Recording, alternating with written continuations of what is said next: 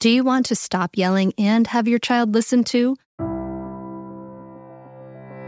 Well, I have exciting news for you. If you're hearing this right now, it means that the doors to mindful parenting are open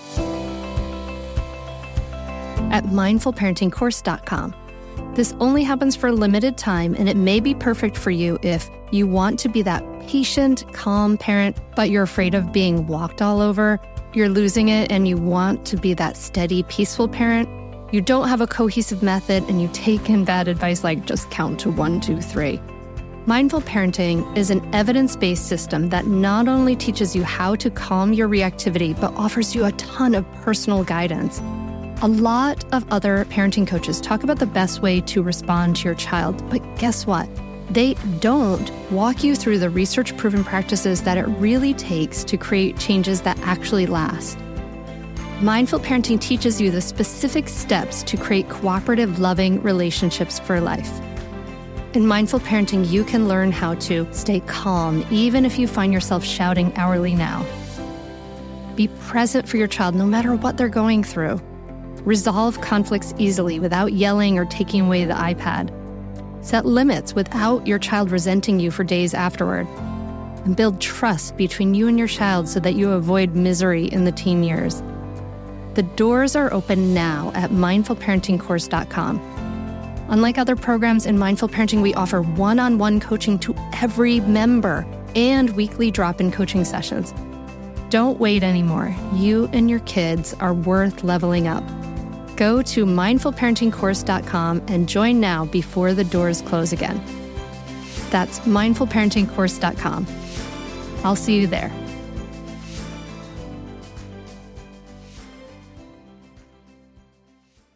We mm-hmm. get curious and then we allow that curiosity to allow for some questioning. And those questions allow for us to offer children a little bit more space. And when we offer them a little bit more space, then we get a little more education so then we can facilitate what's happening because we start to understand what we're seeing a little more. You're listening to the Mindful Mama podcast, episode number 250. Today we're talking about raising free people with Akilah Richards. Welcome to the Mindful Mama podcast, now with over a million downloads. Here it's about becoming a less irritable, more joyful parent.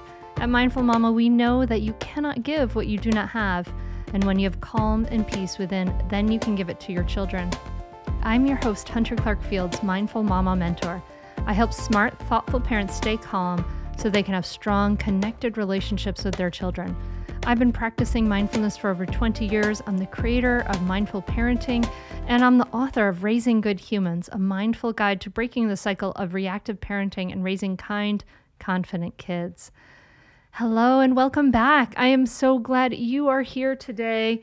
This is a great conversation. I could have talked to Akilah for so much longer. So, in just a moment, I'm going to be sitting down with Akilah Richards, host of Fare of the Free Child, a lifestyle and parenting podcast about the connection between liberation, learning, and parenting, particularly among BIPOC communities. Her voice and work have been featured on NPR, NBC TV, Good Morning America's blog, and an essence and real simple. And she's a TEDx speaker and author of the book Raising Free People. A fascinating conversation where we talk about these ideas about like about our kids education right what messages does our kids education send what are the lived results does their education keep their spark of curiosity alive i mean this is such a salient question during this time in 2020 when we all our kids are home and i'm really wondering this like is my is this remote learning like killing my child's spark of curiosity that i've been so protective of for so many years? You know like me and a lot of us you may be totally frustrated. Um, so i talked to akilah about her story of disenchantment and this maybe perhaps no not so radical step of moving to self-directed learning so you can you'll hear how we examine the beliefs we take for granted, how we can examine those and maybe the as we examine them, we can liberate ourselves from harmful patterns. How conventional education can be about being told what to do and enforcing that.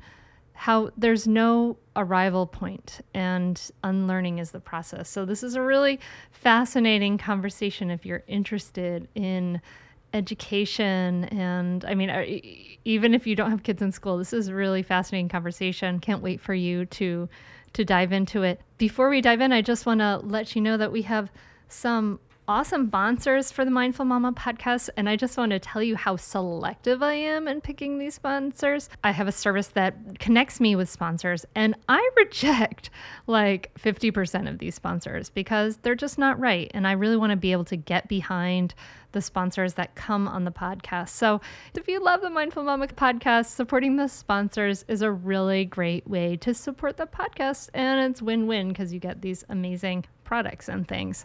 So just want to put a plug in for that.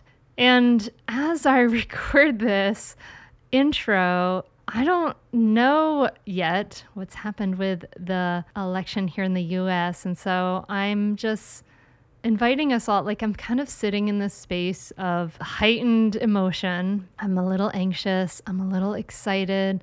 So I'm trying to breathe. So since there's it's a time of greater challenge, I need greater resources, right? And so I want to invite you to consider that if you are in a time of greater challenge for whatever reason, there's nothing wrong with you for that. Uh, this has been a year of time of greater challenge. And to just recognize that when you're in a time of greater challenge, that you need greater resources that just wanting to calm your reactivity doesn't make it happen. Like just hoping things will be so doesn't make it happen.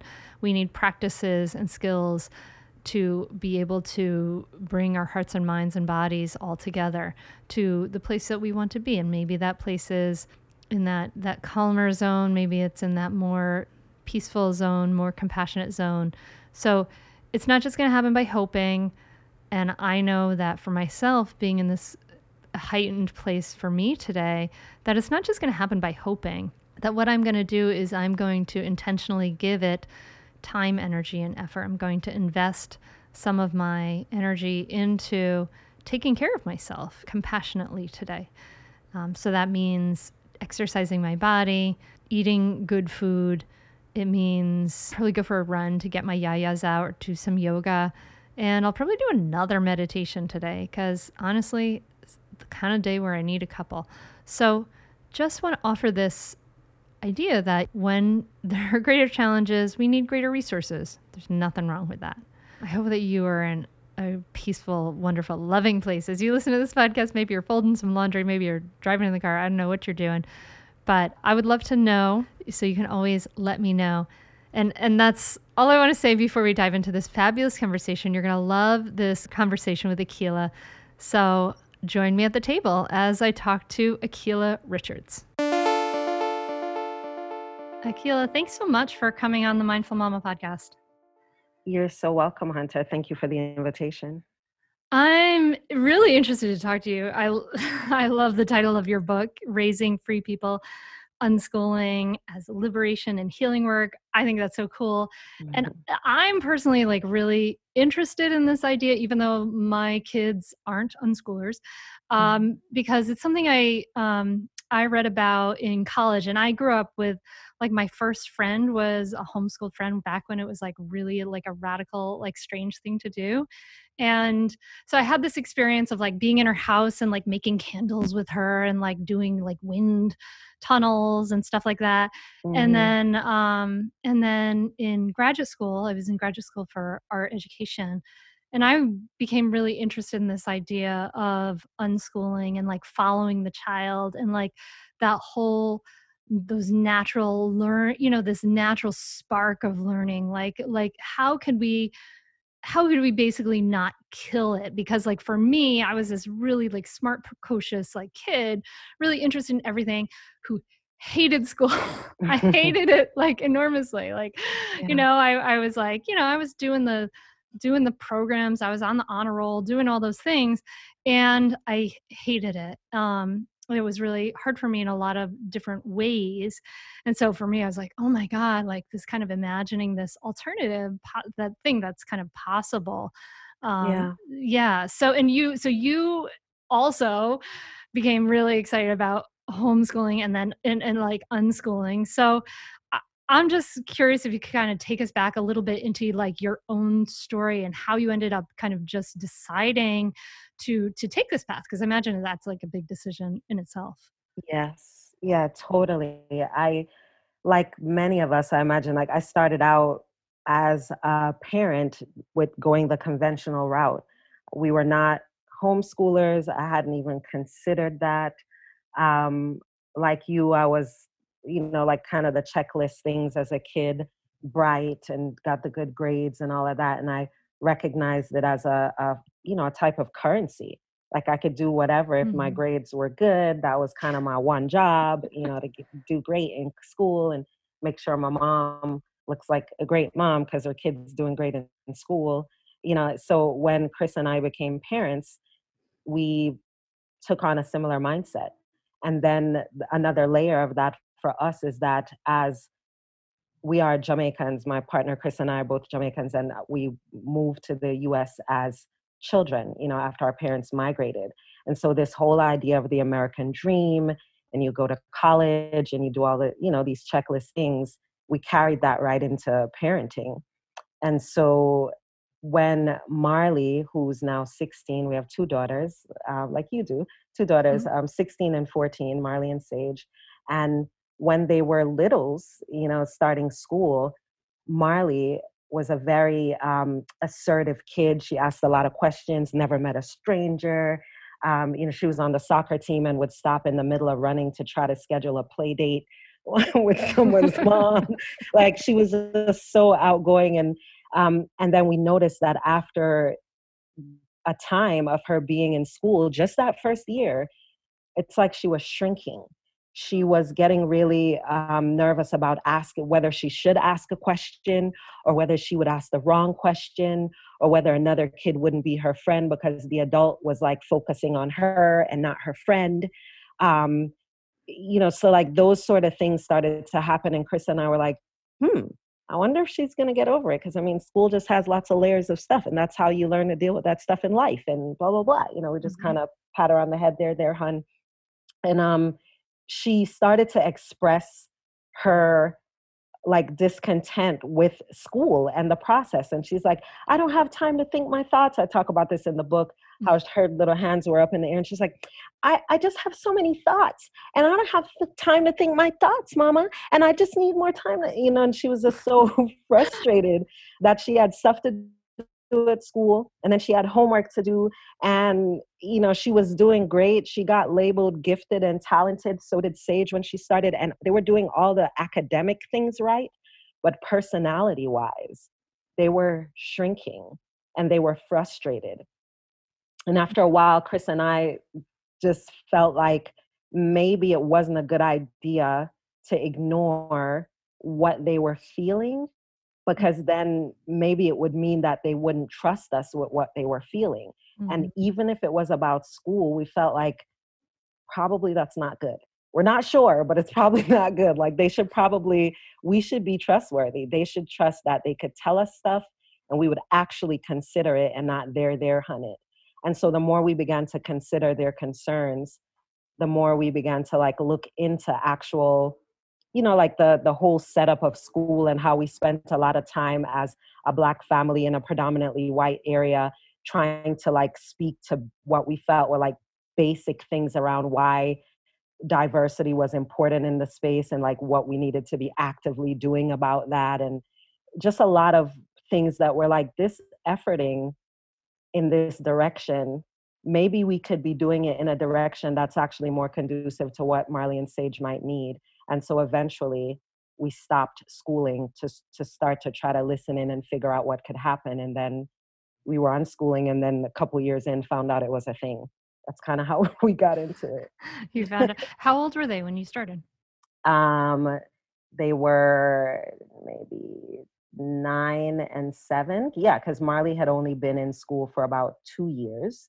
I want to tell you about a great podcast that you should check out, especially if you ever deal with any school system, which you probably do. It's called Understood Explains. This season of the show is hosted by teacher and special education expert Juliana Urtubey, and it's all about how to navigate individual education plans, also known as IEPs. And this season of Understood Explains covers topics like how to tell if your child needs an IEP and busts common myths about special education.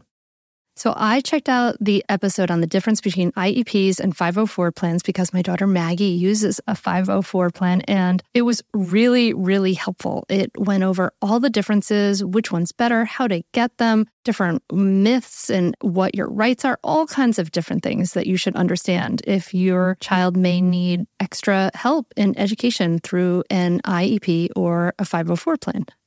The tone is super helpful, friendly, and smart. I highly recommend you check it out. To listen to Understood Explains, just search for Understood Explains in your podcast app. That's it. Understood Explains. Hey there, I'm Debbie Reber, the founder of Tilt Parenting and the author of the book Differently Wired. The mission of Tilt is to change the way neurodivergence, whether that's having a learning disability, having ADHD, being gifted, autistic, or some combination of all of the above, is perceived and experienced so differently wired kids and the parents like us raising them can truly thrive. On the Tilt Parenting podcast, I get to talk with authors, therapists, educators, and parenting experts who are committed to this mission. I ask the questions my listeners are most curious about when it comes to supporting our kids. And in turn, my guests share strategies for challenges, out of the box ideas for navigating school, best practices for therapies, tips for advocating, and so many thoughtful insights on what it really takes to help our kids grow up feeling seen and respected so they can create awesome lives for themselves. I know that raising a differently wired kid can feel overwhelming and isolating, but I promise you, you are not alone, and it can feel so much better. If you're on this parenting journey, come listen to Tilt Parenting. Together, we can shift this paradigm and show up for our exceptional kids with hope, possibility, and joy. So they were about nine and seven, somewhere around there. Oh wow, wow! So that was that, uh, and so just for, dear listener, like so you understand what we're talking about. Some of you I know homeschool, and some don't. And from my own understanding, which is limited, I you know there's there's like homeschooling where you're doing school at home, you have a curriculum, blah blah blah. There's a whole range of different homeschooling options, and unschooling, which which is what Akilah is talking about, being kind of considered like sort of like in uh, the one end of the spectrum where there's eh, not very much structure. That like you know where there's like kind of the one end where there's a school at home structure like we're we're doing school from these workbooks and this curriculum from this time to this time to the other the other end of the spectrum which is unschooling which is very much like the child follow the child is learning as he or she moves through life mm-hmm. and following those kind of learning patterns. Would you say that's correct? What, what, what can you fill in the gaps for yeah, me there, Akilah? Yeah, thanks for that. And I appreciate that because I feel like that's an important part of um, increasing access to it. Like to hear, I feel like it's always so valuable to hear someone who doesn't identify as an unschooler talk about how they experience or understand it because um, there's it that makes sense for me too what you said it is that um, and I would add to that that it's not it's not the absence of structure it's absence of a predetermined structure mm-hmm. and it's absence of a non-consensual structure that's the difference so in the general sense with school or school at home it's non-consensual in that a child is doing what they're told to do and they're required to do it and they can do it nicely or and they can do it with yoga in between and whatever but they need to do that. This is the requirement this is how we understand that they'll learn a thing and they also need to prove to us that they've learned the thing.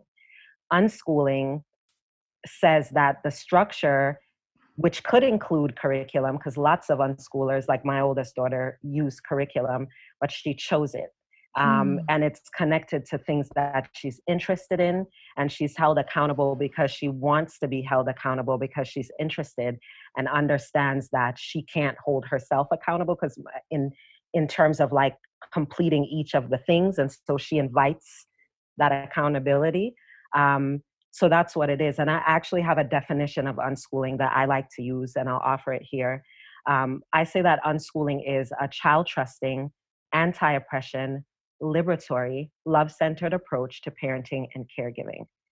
Um, Mm. There's the other part of that is that it is also creating and expanding communities of confident, capable people who understand how they learn best and how to work collaboratively to learn and solve things.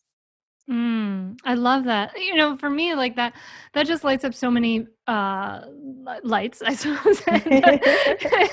Yeah. and it's it's like so for me, it, it's it's so like uh it's such a like a beautiful, pure like aspiration. You know, it's interesting because I uh, having having kind of looked at you know I, I read John Holt in graduate school and kind of looked at that and looked at kind of these different types of schooling i mean for me i ultimately settled on I, I i'm personally really passionate about montessori i'm a i'm a founder of a free public montessori school here in the data, Mhm. state of delaware because for me it was like oh it's like the middle path between like you know Yeah. like me doing it at home and and having that uh, you know having what you describe like this like open structure and things like that but like me Mhm. having this fear of like oh good lord like it's just i'm not it's just not sure i'm ready to to take on all that right and to Yep. to be that and and to like make my life around that right Yeah. and and the and and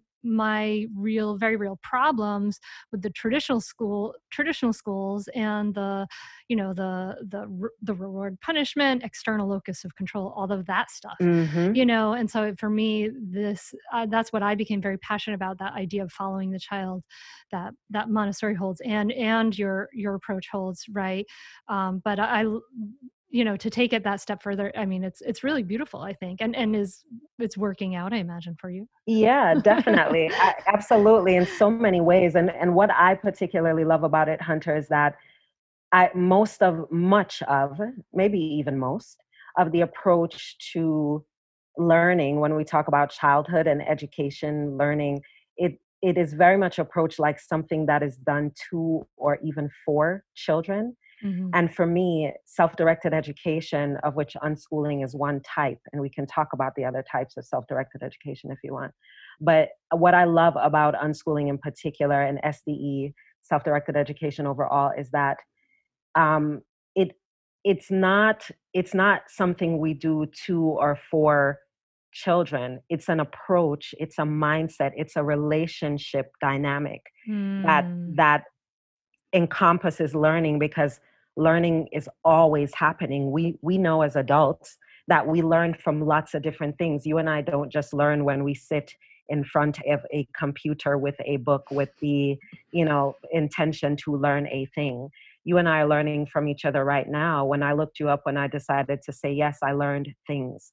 You know like we learn all Mhm. the time. When i sit and watch the squirrels that i'm looking at outside of my room like there's information and knowledge um, and all of our senses and experiences combine in ways that we understand and don't understand to, to create like knowledge and connection. Um, these are natural things and school is one place where sometimes we can simulate that and we can be effective with that but it isn't it isn't the only place that it happens. So, as an unschooler, I am also learning and unlearning so much as opposed to another thing that I'm giving to my child, where I might learn about the person who started that thing, or I might learn a little bit about child development. But as an unschooler, I learn about myself. I learn about um, social justice issues. I learn about belonging. I learn about my own biases and how they show up. I learn about how um, colonization and the myth of white supremacy influenced my parenting practice. Like, it's a completely different opening and access points to like learning and relationships and not just information that I think a child should learn and how they should learn it nicely, you know? Mm, yeah, yeah. I love I love what you say about that. Like, yes, yes. And I love what you say about it's a relationship. It's not something we do to children. And, Right. I've that I'm so on board with that. I mean, because that's the whole approach of mindful parenting, right? It's like we are in a relationship with these people for our whole lives. It's like discipline is about is about teaching, you know, and and teaching how we can help each other meet each other's needs and get along in the world and get along in our right. household not something we do to our children right this exactly is relationship yeah yes. yet much of our approach to learning is very much about what we tell children to do for whatever the reasons are and that we do not their consent is not considered mm. their joy is considered we love them we care about them we know that they are little scientists but their consent is not considered and so for me you know even back to when you you asked about how that started for us want to go into a little bit about like what it opened up for us mm-hmm. i recognize that even in my own work as again someone who moved to the us and you know raised by parents who understandably bought into the american dream and for me as a black woman raising black women i couldn't i couldn't continue to do a thing that says okay as a as a black girl as a black woman becoming what, you should do in order to survive and even thrive is to follow people's directions do what makes people comfortable um, show up in your body and in your words and how you speak and all of that in a way that is approved by the people in power and then at the same time be free like be yourself that those two things don't go together. Like you you have to have a different perception of yourself than what schooling teaches us here particularly for black children. So there's a lot of discord there that chris and i were like we can either keep trying to like counter or offer something to like go against what they're learning in those spaces or not learning or we can do something totally different where we can include the whole person and not have to work so much about like what the myths of white supremacy make pervasive in schooling in particular.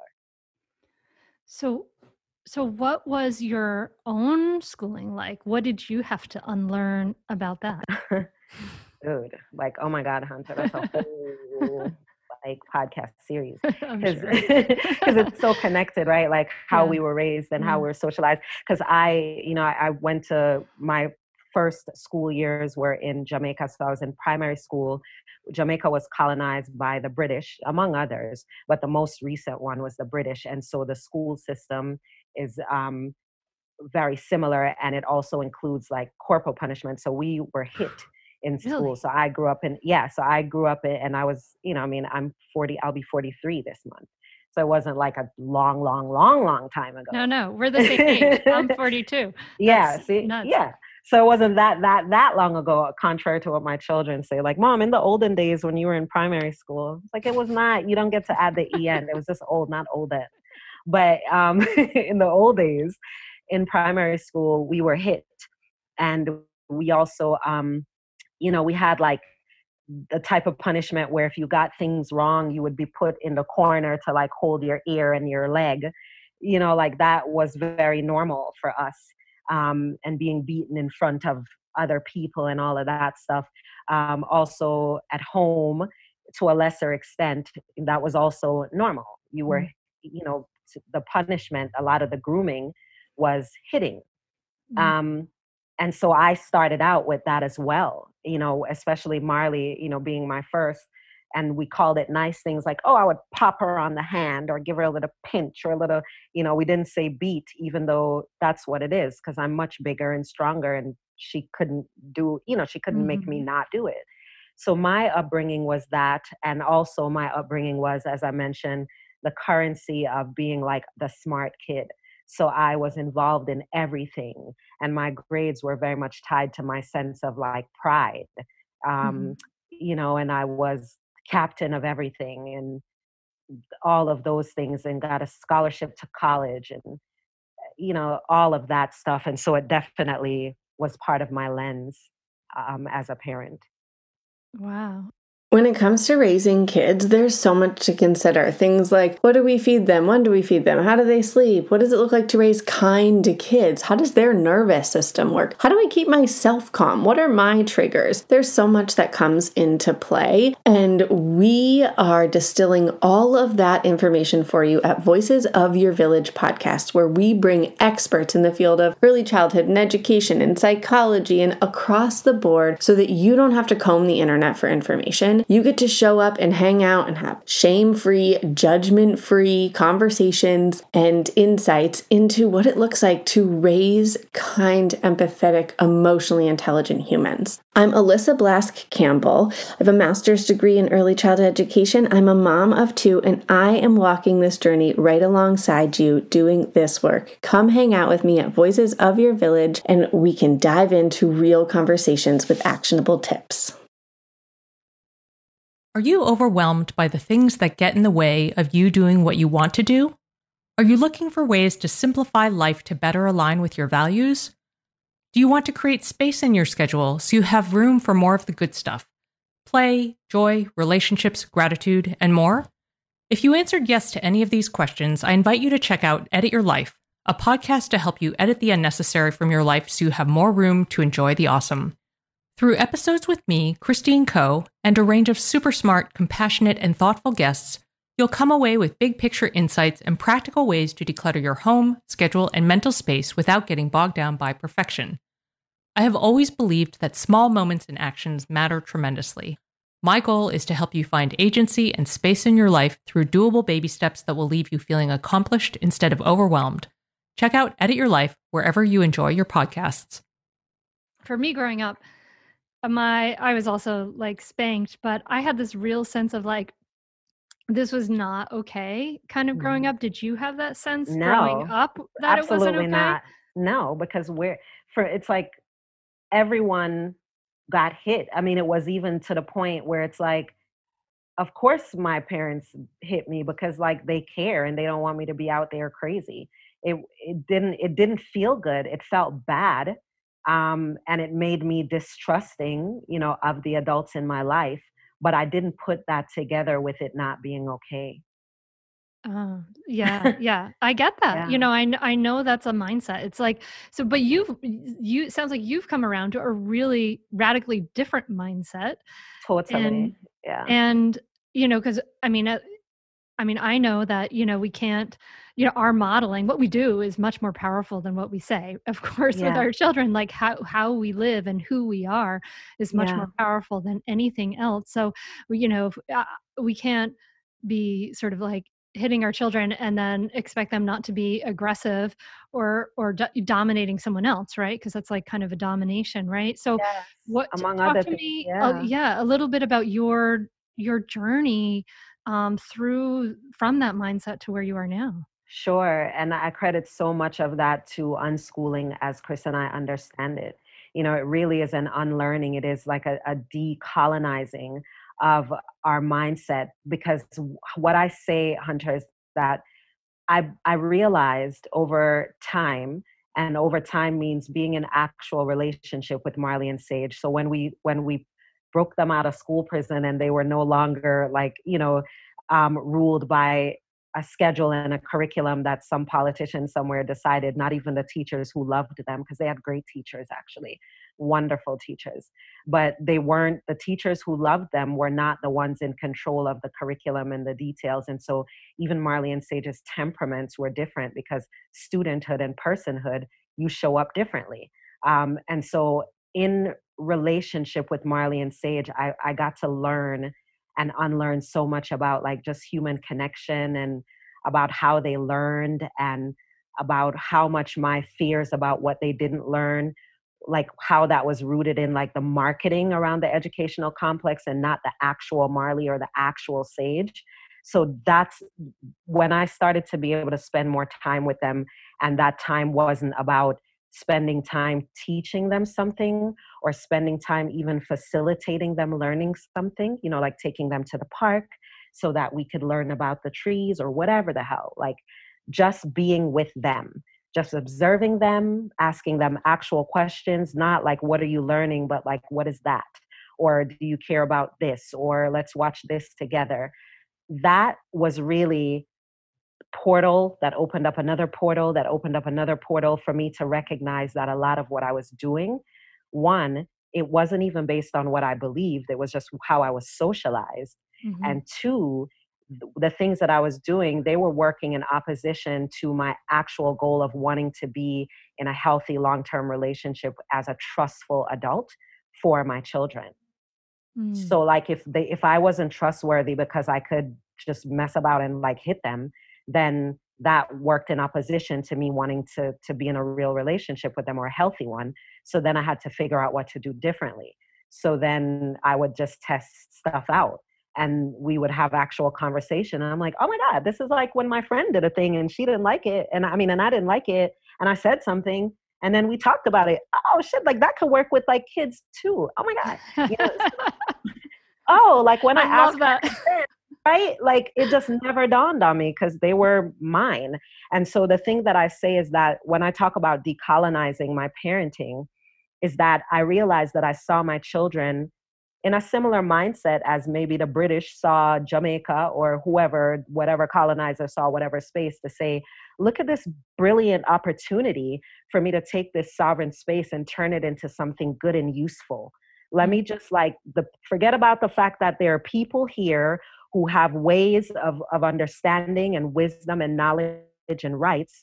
I have ideas about who they should be, and I care, and I understand, and I'm smarter for whatever my reasons are. So let me go in and make this place better, and I do not need their consent to do it. I started to see the similarity between that colonization and the type that was happening in my household. That's where I came up with raising free people. It's like, yeah, if their sovereignty was intact, how would we operate differently? This is, there's so much in there that I want to kind of touch on but that whole idea like even for like dear listener like you know whether you're a white person or a brown person or whatever this whole idea that Akilah's sharing of the way that we look at children as as the as like a colonizer might look at the colonized like i know better i'm in power I, i'll do it without their consent like this is the way that we largely look at children throughout the culture right like this is mm-hmm. the way that we we say you know we speak to children in a very different way we give them orders and commands and things and we just talk to them in ways that we would never talk to our good friend or a respected auntie or whoever right because yeah. and and we don't you we often just don't even see that right? Just like Akilah you didn't see that. Like we just don't we don't see that. Our eyes aren't open in awareness to that but I, I i'm hoping for the do you dear listener like this conversation can open your eyes to this like whatever color your skin is like this is the way we in our culture generally at large really do look at children. Um i think that's i think that's really true. And then yeah.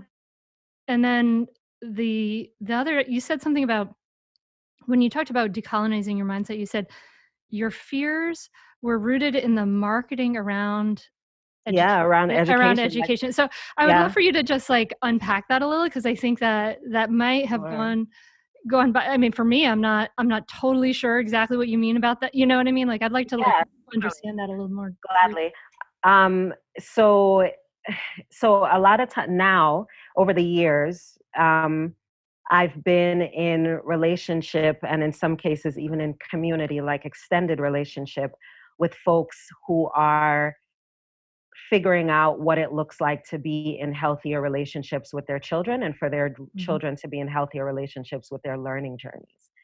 And a lot of what I've recognized in my own experience and in those relationships, whether I was coaching or you know with somebody on the podcast or a community that i was invited into or a series just all the myriad ways that i get to engage i realized that our a lot of the fears we have don't come from what's actually happening with our child like oh they're not able to do these things and i recognize how that's an issue and so i have a concern. It's more this thing that i read or this thing i saw on instagram or this chart or this you know thing i heard on this station says that 70% of kids know this by this time or when i'm in this play group everyone else's kid knows how to do this and mine doesn't and the marketing says that that's that means that there's a deficiency. My child is being left behind.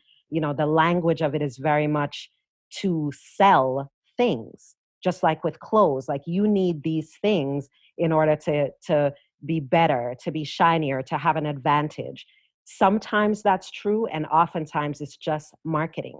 And mm-hmm. so, for a lot of parents, when they get off the hamster wheel, when there's enough of a disruption, meaning a child is pushing back enough, unfortunately, because that's what it takes, young people usually have to go all out before we're like, oh, wait, you need something? So when they do that, then that's an opportunity for us to recognize that what is happening with my actual child here and how much of that is influenced by the fears that come from the marketing that my child isn't on par with some other smart kid. Lots of parents come to that realization, and that's what I mean by that. So, so the actual relationship dynamic, the actual needs of the child are like secondary, tertiary, all the way down there in comparison to all of the things we're hearing all the time about where our kids should be and and how they compare to others. Thank you for explaining that because that that makes so much sense to me. I mean, that's that's the comparing mind, that's the judging mind, that's yeah, that, it's that's capitalism. The, the it's mar- all those things. yeah, the marketing yeah. that says like you're not, you know, you not good enough, so mm-hmm. that here buy this, you know, product or pharmaceutical or whatever yeah. to be better. But but that's also part of what mindfulness really combats is like that that comparing mind what's actually real right now? Can we be curious? Can we exactly. Can we our children are really like this ever changing flow they're never the same person twice just as we aren't. So yeah. can we be curious about that? But i imagine there's a lot of like our own fears right? Like of course kind of like understanding our own fears and yep. and and un- uncovering that as well. You know yep. you talked about you know we talked before we got on about this idea of like you you had to unlearn your own baggage. You know I, i'm imagining the the listener here you know saying oh my goodness i i could never do, i could never do that because of x y and z yeah or yes. and and mm-hmm. in your tedx talk you talk about the idea of like um you start with this question are in, children inherently tr- untrustworthy yeah. um, i know i'm kind of bringing up a lot of things here but, but i think they're yeah. all really connected right they like are. there's these there's our own baggage and our own fears and they're not necessarily things we examine they're just habit energies that keep recurring in our lives that which is why the mindfulness is so important right because if we are not deliberate and intentional then they will just continue. And I love that you used, Hunter, the word curious, because in relation to specifically what you just said, like, you know, folks listening who are like, yeah, uh, good for you, buddy, because I could never even get there. Like, to be clear, I am unlearning and I'm constantly unlearning. There's no arrival point, just like I'm also mm. a minimalist. And for me, there's no like arrival point for that. It looks like different things at different parts of my journey a lot of it is about discerning and not necessarily like the final answer, the outcome. It's the process. And so for me, when I when I think about and even experience that that fear, as you said at the top of our, our conversation, Hunter, about like orienting your whole life to that. It's like, could I even do that? You know, is this something that I would even want to take on? Could I do it? The answer is yes, because what it is, it's just about deschooling, um, moving outside of a lot of the things that, as you mentioned, we don't examine. And I have a definition also for deschooling um, that I'll share here because it, it speaks to exactly what you're talking about. Um, so I, I say deschooling is shedding the programming and habits that resulted from other people's agency over your time, your body, your thoughts, your actions right? Shedding the programming and habits that resulted from other people's agency over your time, your body, your thoughts, your actions. So, as when when you say if you get a disruption, meaning something's happening with your kid in conventional education, or something happens with you, or a pandemic occurs, can you imagine? And then you now have to like rethink what it looks like. A big part of the problem I talk about in my book, The Other Pandemic, which is that we actually don't know how to be in relationship with each other. We know how to be told what to do and how to enforce that. And so when we have to look at learning and, and education from a space that invites consent, then there's the pushback of agency. If you're not right in front of me, if it's virtual, you can't make me do this. So now what does learning look like? My mom has to go to work, so she can't force me to do this packet and you i'm not going to follow your rules and not wear shoes because that's ridiculous and even though those are some of the rules that they're putting all of these things are showing up so now what do we do we get curious we say what might it look like if i pay more attention to how my child does want to spend their time even if it's playing video games. What knowledge don't I have about video games that might help me to be in a less combative conversation with them about games? Oh, they seem to like to move around a lot. Maybe I can look into somatics and see like what I don't understand about why they move around instead of looking at why school says they should be sitting for this many hours. You know, like we mm-hmm. get curious and then we allow that curiosity to um, allow for some questioning, and those questions allow for us to offer children a little bit more space. And when we offer them a little bit more space, then we get a little bit of more education. So then we can facilitate what's happening because we start to understand what we're seeing a little more. Like that's kind of the the rhythm that happens in unschooling, and you become a little bit more practice in in in being comfortable that you don't understand and that as you continue to question and be in community with other people who are learning what it means to be around free people that you do have the resources to facilitate learning and that you don't have to be the teacher for learning to happen mm-hmm. you know like that mm-hmm. that's kind of then you you start to look at an ecosystem that's already taking shape you look at your child's schedule and you think about your own boundaries and what you like and then so that's going to determine what time you do what things it's an emergent structure that is dynamic like humans are.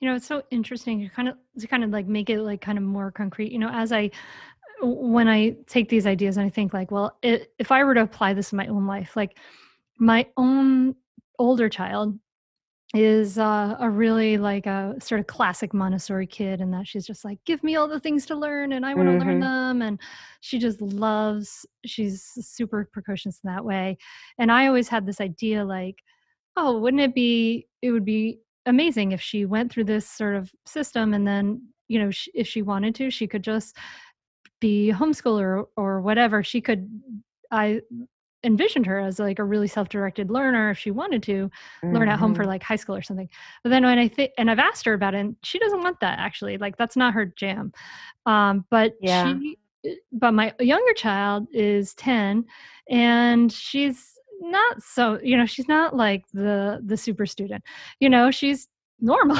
normal yeah. student she likes some things she doesn't like some things she could spend you know hours and hours looking up what rescue horse that she wants to to get yeah. and and uh, you know and did oodles of of math figuring out like the uh the how much it would cost to mm-hmm. to take it home and what exactly she would need and and yeah. four years of room and board and all of these things and so if i think oh well what if what if i what you're saying i guess is offering me this opportunity to like consider and get curious about well what would it be for her? Like if i offered her the opportunity to learn at home would she want to?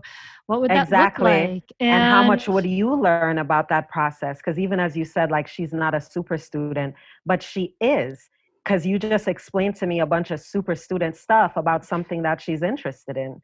So it's like even the idea that we think of like um, studenthood in the confines of school whereas to be a student is it means that you're studying a thing in depth and she was doing that with horses mm-hmm. and all of that so she is that just not in the through the lens of schoolishness. Yeah yeah. Yeah I this is this is interesting. You're giving me you're you're giving me a lot of food for thought. And uh, one of the things that people think about like as maybe as a listener is considering that to me and to me it kind of like makes my heart beat a little faster. I'm a little like, "Oh my gosh, that would be a little scary." But uh, you know like, you know, what some people question you know i i work from home i get to shape my yeah. own schedule i have like a great life in that way my husband also works from home what what is this only for privileged people is this only for for people who right. don't don't work like yeah. and i know you talk you push back against that and i'd like to kind of hear that a little bit and, and why Definitely. because i think that's a really important part of the conversation it is so my entire podcast Fare of the Free Child is committed to um, us collectively as human beings earthwide to deschool from the idea that the freedom to design a learning path that makes sense for you is a privileged thing. Um, it actually, the opposite of that is what I see as the privileged thing. And the reason I say the podcast is for that is that you'll hear stories of hundreds of people, literally all over the world, who unschool from a variety of different um, home dynamics because unschooling is not my kid at home doing whatever it is they want and I make sure they have everything they need to do whatever they want. It's just consent based learning. Mm. So lots of there are, as you and I were talking about before we started recording, Hunter, there are unschooling schools. Um, they're called, some of them are called agile learning centers. So folks can look into that. There are also Sudbury schools, which are also self directed spaces. They're not unschooling schools, but they're self directed spaces. Um, a lot of homeschooling co ops that are not tied to schools, but more like intentional learning communities and informal collectives and or formalized cooperatives. Many of those offer, um, like one here in Atlanta, Kid Cultivators, they do a very good job of making it a holistic approach to learning so that families who allow their kids to be free to learn however they want, or other ones who do slow or sometimes schooling where they dip in and out as their kid needs to. Um, all of those dynamics, all of those configurations are happening. So I would say that if you if someone's listening and it's like, well, this wouldn't work for me because, for example, I'm a single parent um, and I have multiple children and I work outside the home. There are many unschoolers like that because you do it in collaboration. And that's one of the powerful things about unschooling. It is a form of social justice work, or can be oftentimes, because it calls for collective. You hmm. know, it calls for you to not need one charismatic leader or one excellent teacher. It calls for people to be in community to say, um, since I work, and I'm a part of this co-op, my the other people in the co-op can pick my kid up but i because i work i have a little bit of disposable income here so i'm going to make sure that i'm putting in an extra $50 for the bus for when we do the trips like these are the ways we're like mm. rehumanizing and reconnecting because a lot of what schooling did was also separate that you know so that we don't know our neighbors we don't know who's in our community because we're in a classroom and we're going on a field trip 20 miles away and we don't even know the shop owner down the road mm-hmm. you know mm-hmm. what i'm mm-hmm. saying so so that's how it, it it looks communal in a lot of spaces in a variety of ways and so it is for it is not just for people who are like rich or white which is those are the two perceptions people tend to have well of course elon musk's kids unschool because he's elon musk but yeah, so do mine. And I'm definitely not Elon Musk. but I don't know if the co op will be able to pronounce his kid's name. Uh, um, I love that idea in some ways because we are lonely. Like many of us yep. are really lonely. We need to be coming together. If it were for the sake of our kids that we come together, then maybe all the better for ourselves. Now, I know that uh, we've discussed a lot about this now. Now, in your own journey, and as you navigate all this learning and unlearning and all these changes, and I know you guys are digital nomads, so you move and all kinds of things. How do you? How, what are your own personal practices, Akilah, for staying grounded, for steadying your heart and mind um, yes. on a daily basis?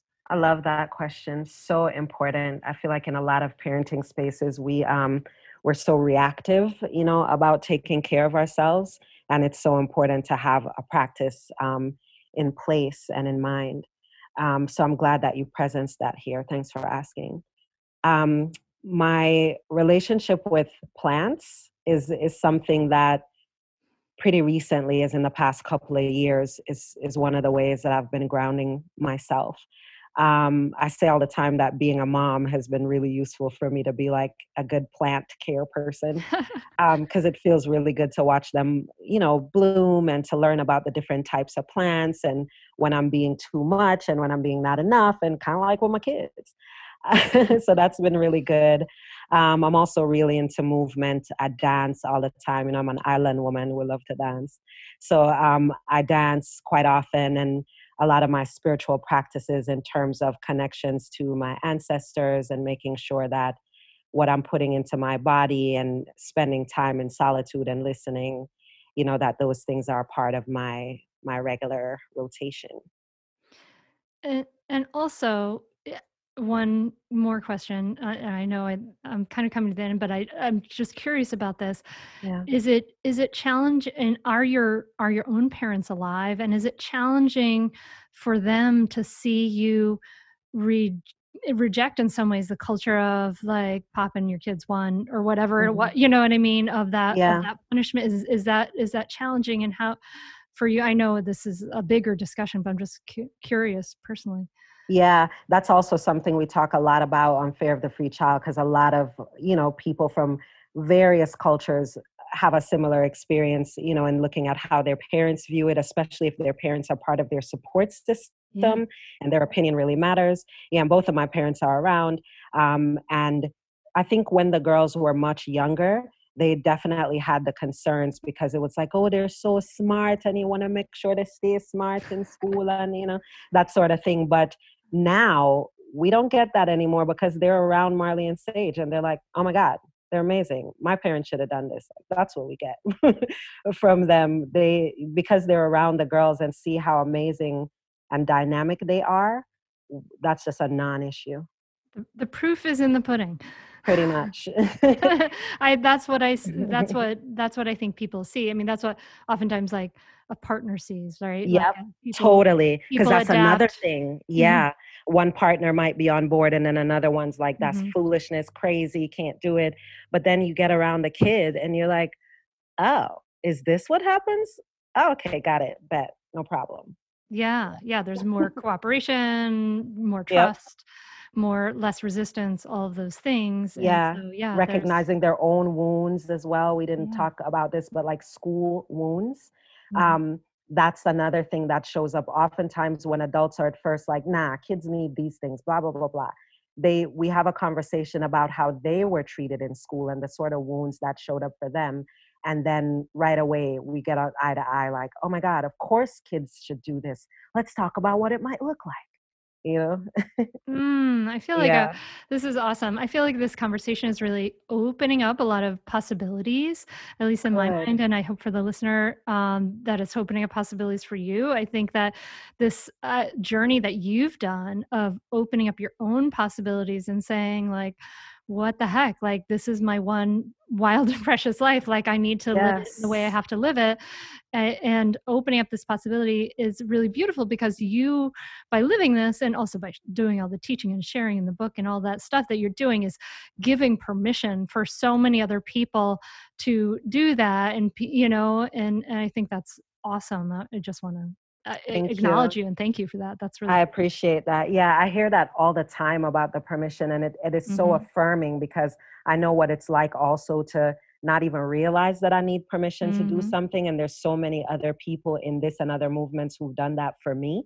So I love hearing that feedback because it, it affirms that I'm I'm doing what I'm supposed to be doing because I want us to normalize, you know, liberated learning like dude seriously? Can we just like be free to design learning paths that make sense for each of us as humans? I don't feel like that's too much to ask. Mm. oh.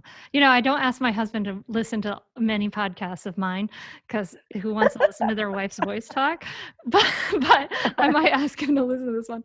Akil where can people uh, find out more about you and what you're doing? Raisingfreepeople.com everything is there. Um, and also, if you're a podcast person, which I think it's safe to say you are, then I encourage you to listen to Fare of the Free Child podcast wherever podcasts are listened to. Thank you so much for sharing your time and your voice with us today. It's been honestly a true pleasure. I'm like smiling and and, had, and have enjoyed it enormously. I, I really appreciate what you're doing. Thank you so much. You are so welcome, and thank you again for the invitation. I so appreciate it. Hunter, be well. I love what Akilah has to say about education and about examining these things and, and wondering, you know, asking ourselves these questions like, is this is this right for my child? And maybe can I step to do something different? You know, um, maybe, maybe not. We'll we'll find out. If you like this episode, I really love when you share a screenshot of yourself listening to the episode wherever you're listening to it. Tag me, tag me on Facebook. Tag me on Instagram at mindfulmamamentor.com. Tell me what your takeaways are. And I'm so sad. What, what, what? No new iTunes, Apple Podcasts reviews to report since September. So if you haven't left a review on Apple Podcasts, please leave a review on Apple Podcasts makes such a big difference. And of, of course, a great way to support the podcast. So I hope you're doing well. I hope that you are taking care of yourself, keeping yourself happy and as best you can and safe, and reaching outside of your comfort zone sometimes and comforting yourself sometimes, you know, taking time for taking care of your needs because your needs are just as important as your child's needs. Your child needs to see you becoming a balanced, vibrant person, human in the world. And that is one of the best ways you can model for your child how to live in this world is to live a balanced, healthy, thriving life yourself as best you can. So give yourself the resources you need, the time you need, and remember, your self care is not selfish, it's actually your responsibility. So take care of yourself. I'm so grateful and happy to have been in your ears today, connecting with you. Um, please do let me know what your takeaways are. Share that screenshot of you listening to the podcast and tag me. I want this to be a two way conversation. I want to be connected to you. So please do let me know. And I wish you peace, my friend. Thank you so much for listening. Namaste. I'd say definitely do it. It's really helpful. It will change your relationship with your kids for the better. It will help you communicate better.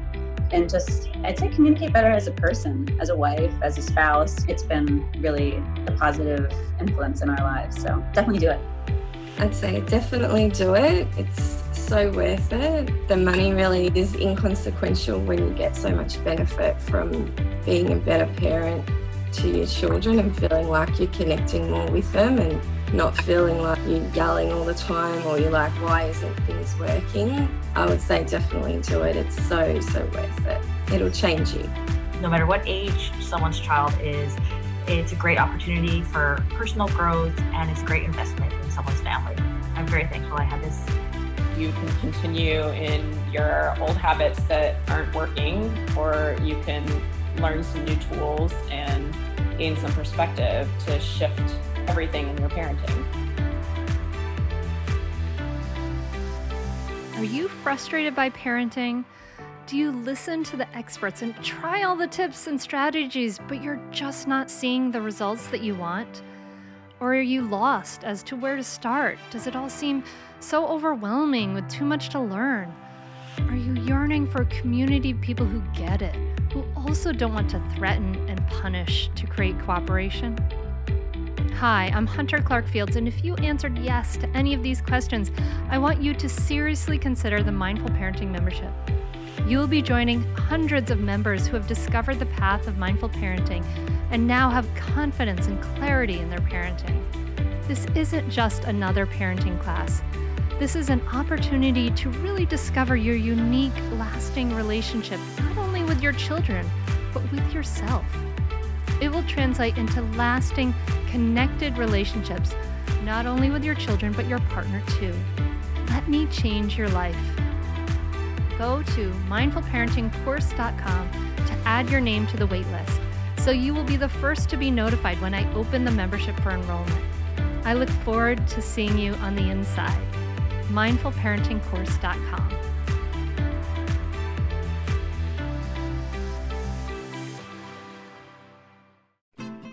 I'm Margaret. And I'm Amy. And together we host the podcast, What Fresh Hell Laughing in the Face of Motherhood. Margaret, I would say you're sort of a where are my keys kind of mom.